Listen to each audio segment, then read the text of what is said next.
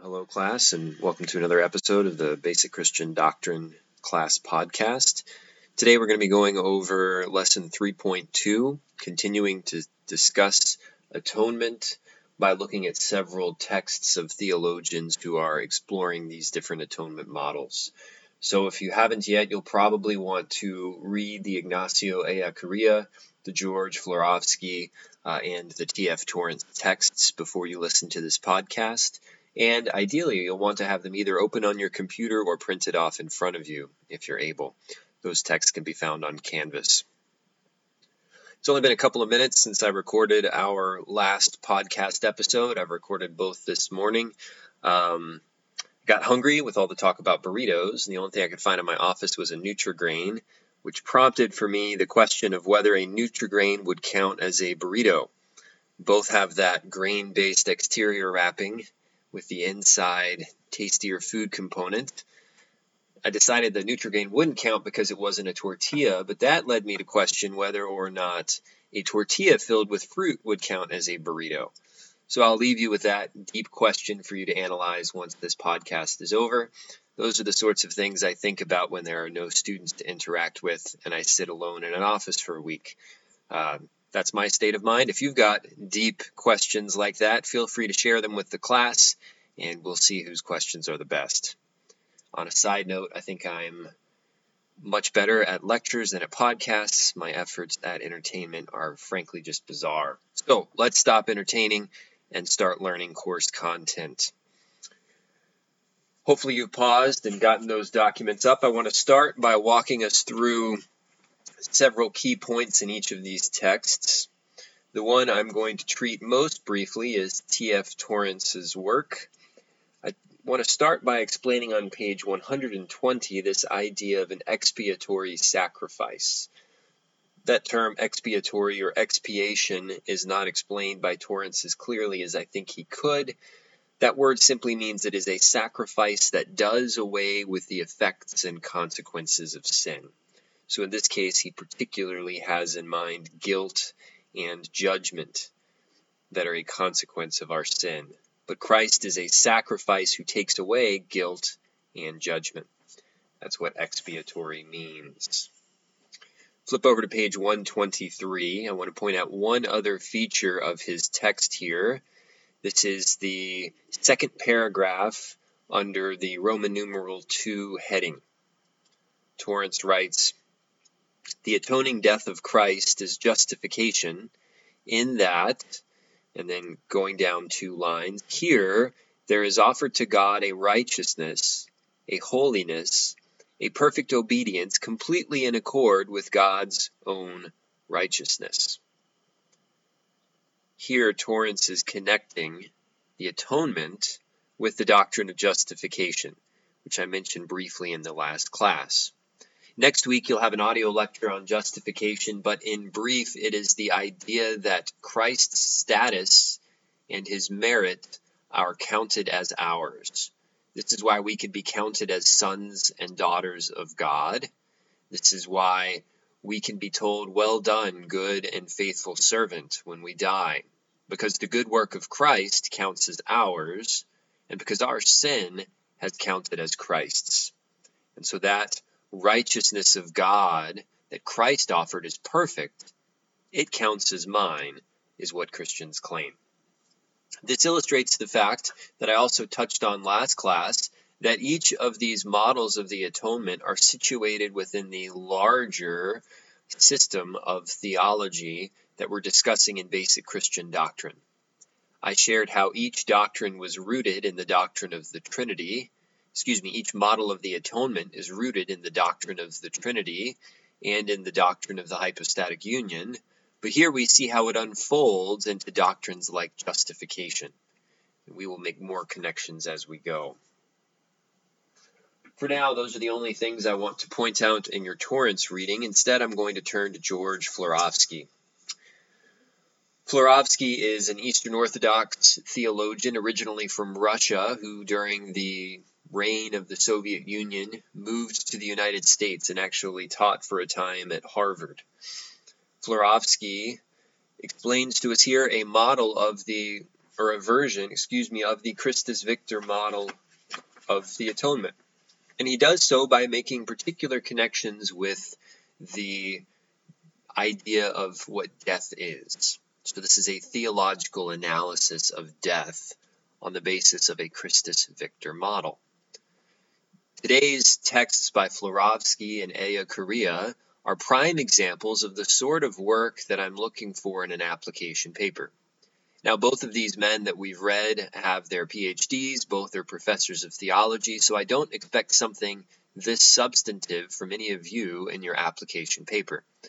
But I do want you to pay attention to these texts as illustrations of the sort of things that we can do when we apply a doctrine to a particular circumstance that we might face in our life, in our involvement in a church, or in our careers. And this is what the prompt of the application paper is asking you to consider. So,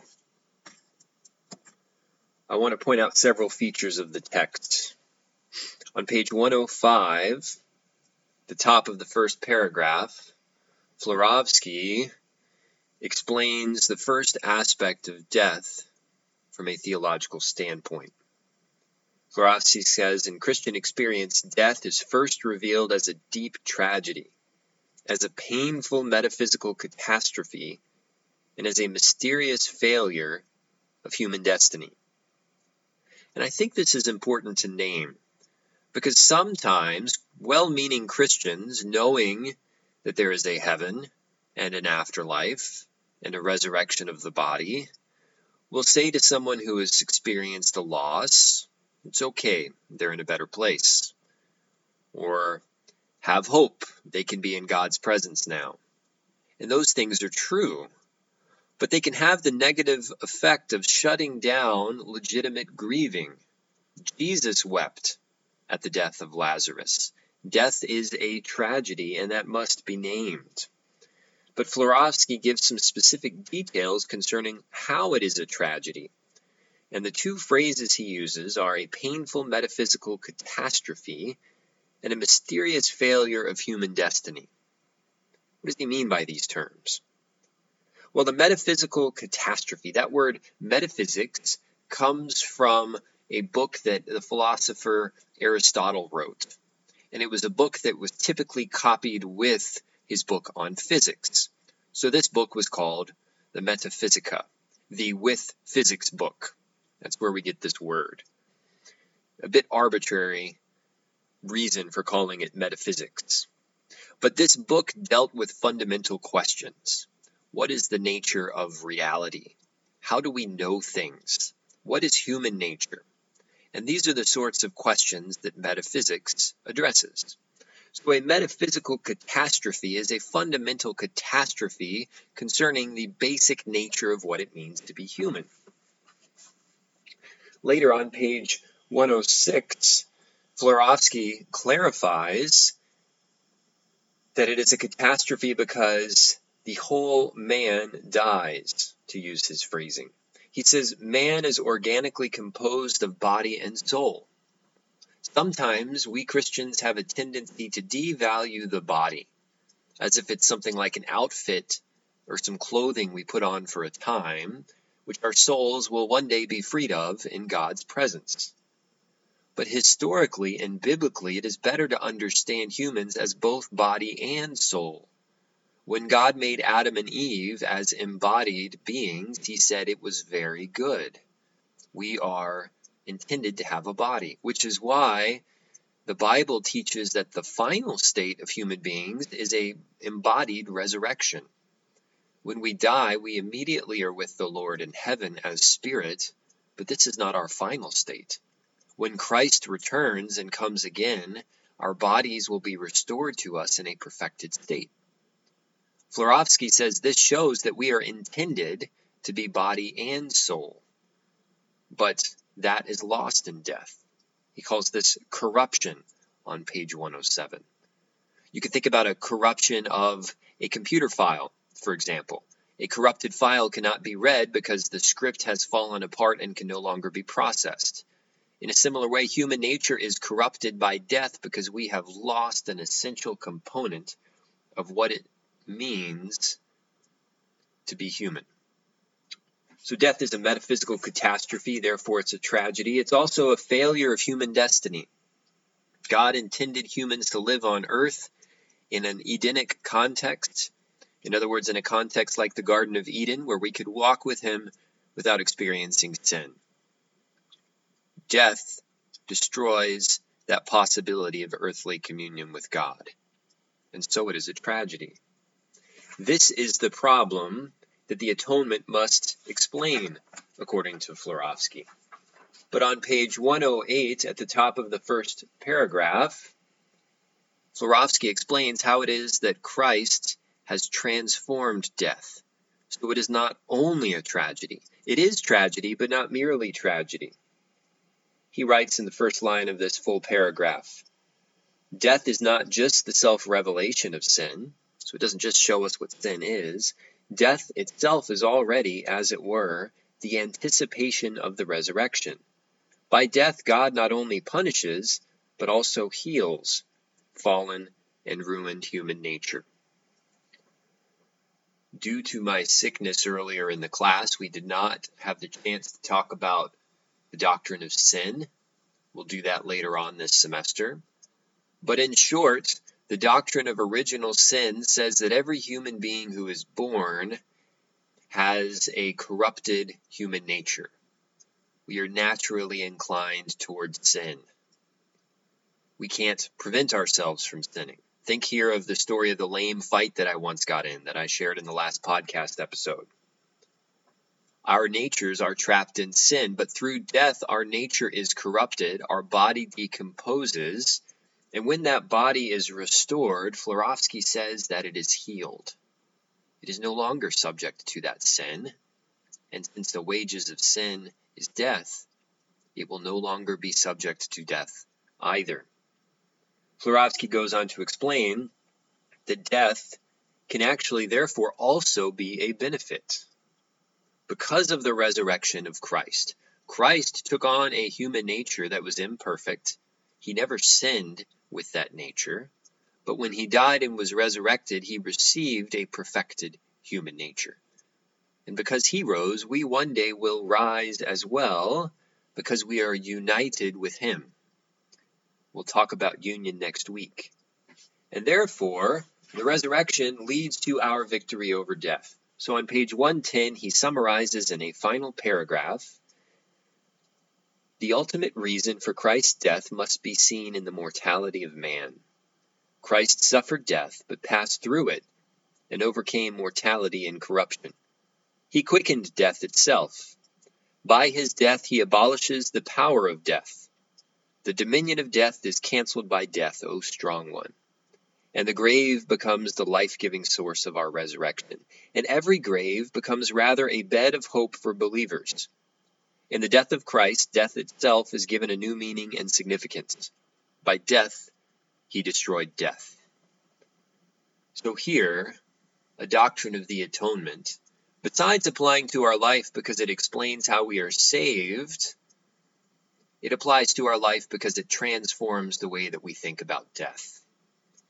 And in the early church, pagans, so Romans, Greeks, Persians, they noted that Christians were willing to go into cities affected by plagues to care for others because they no longer feared death.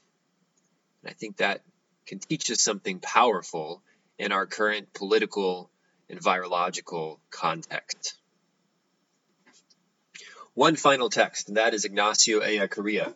He is an example of a sort of modified version of the moral exemplar theory, I only want to point out one paragraph in his text on page 206. It's the second paragraph under the implications heading. Ellacuría writes The historical character of the death of Jesus entails, to begin with, that his death took place for historical reasons. So, what does he mean by that? Well, if you ask me why did Jesus die, I could tell you he died for my sins. Why did Jesus die? He died to restore me to a relationship with the Father.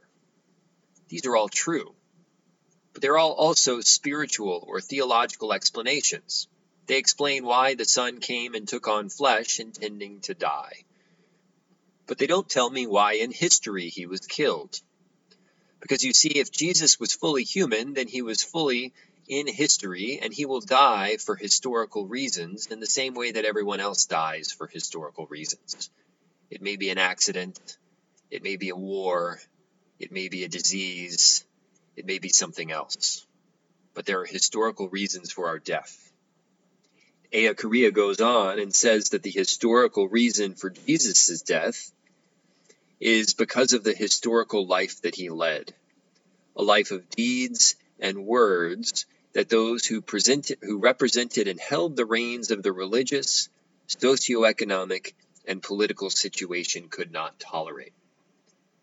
In other words, the Roman government and the Jewish Sanhedrin, so the religious leaders, they killed Jesus because he lived a life that challenged their power and their authority.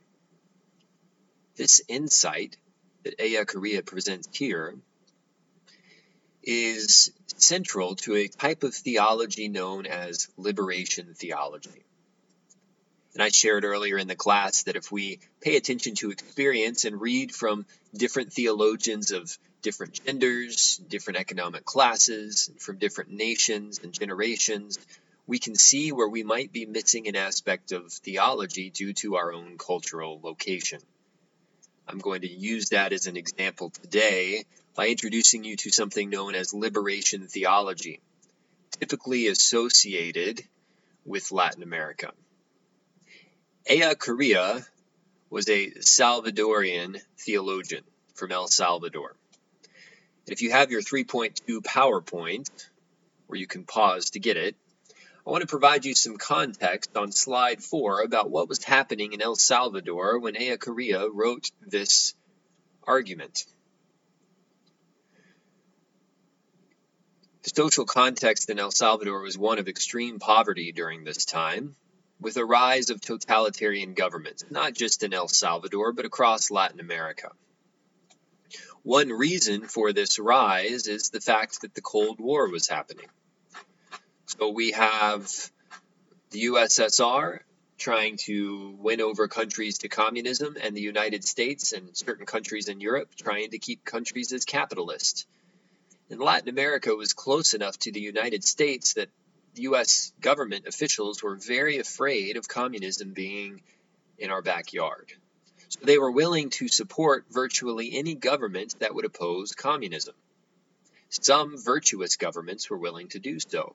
But unfortunately, oftentimes, governments that were quite totalitarian, so they would violate human rights, they would torture their citizens, they would institute military law, Oftentimes, these governments, to get U.S. backing, would agree to also combat communism.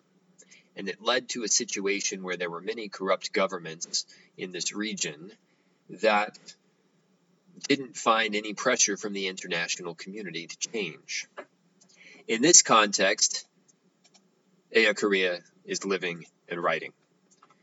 We see Salvadorians being tortured. We see them lacking basic human rights. And there are underlying ethnic tensions here. Many of the indigenous peoples of El Salvador were among the most poor who were being denied things like land rights.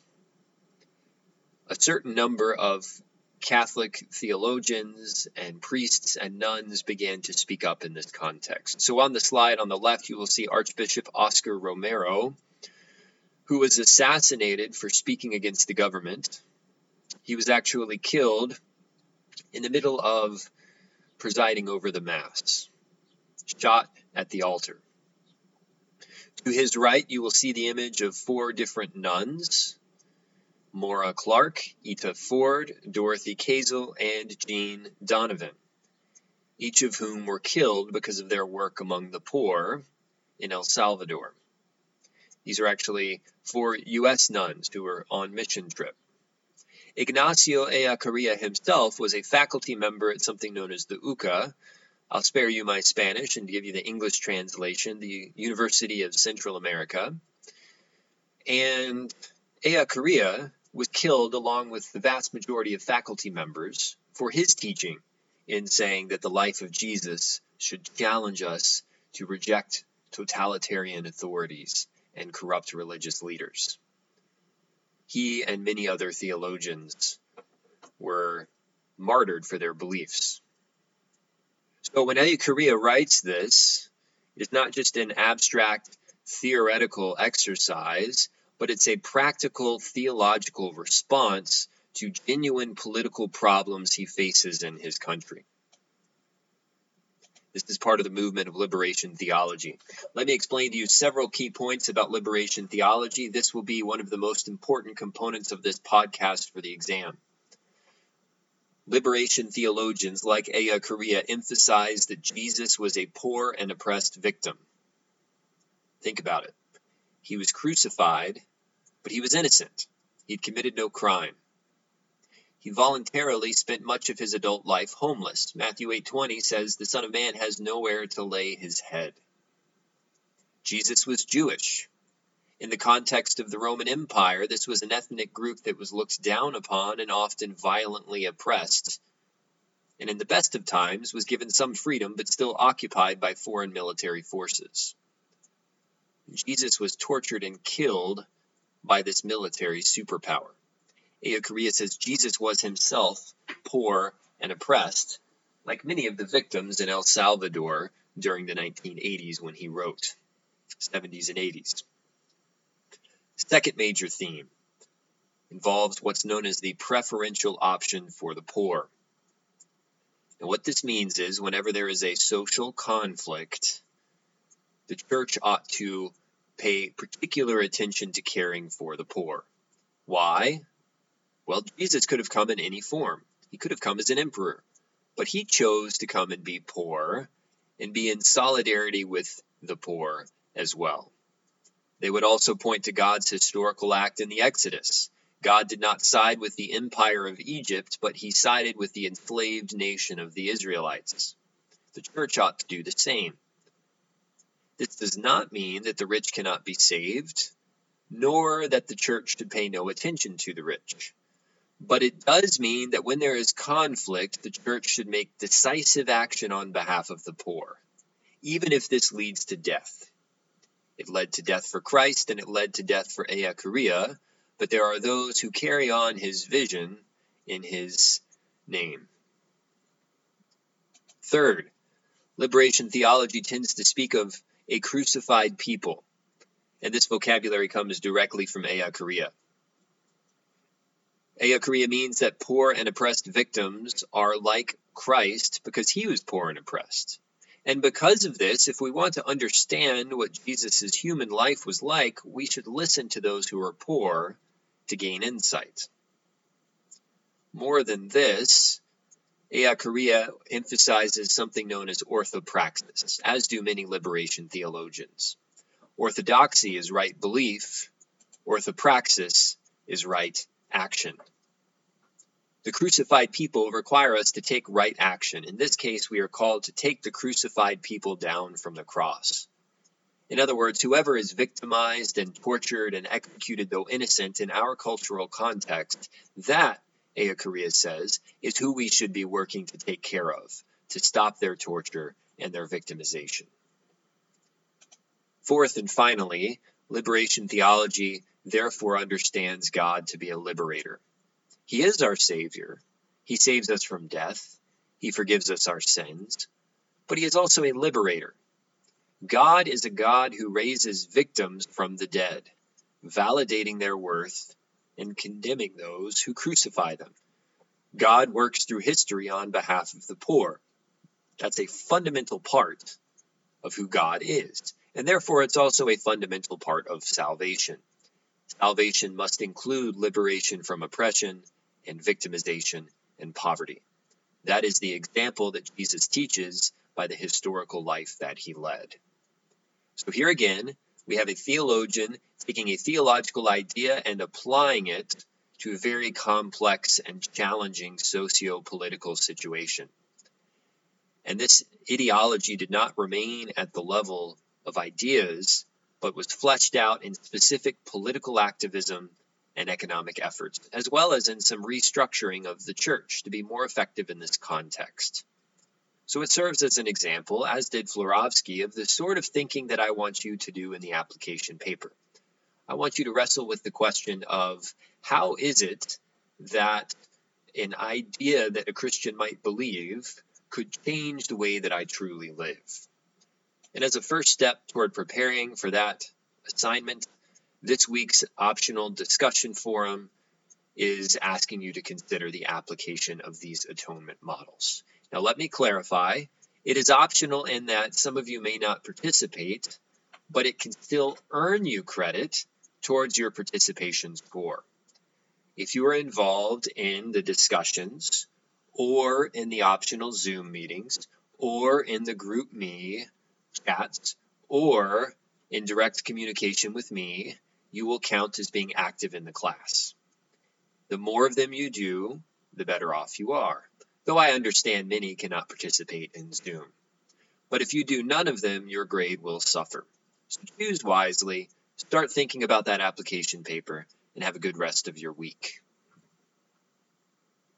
Until next time, this is your professor signing off from the Basic Christian Doctrine podcast. See you then.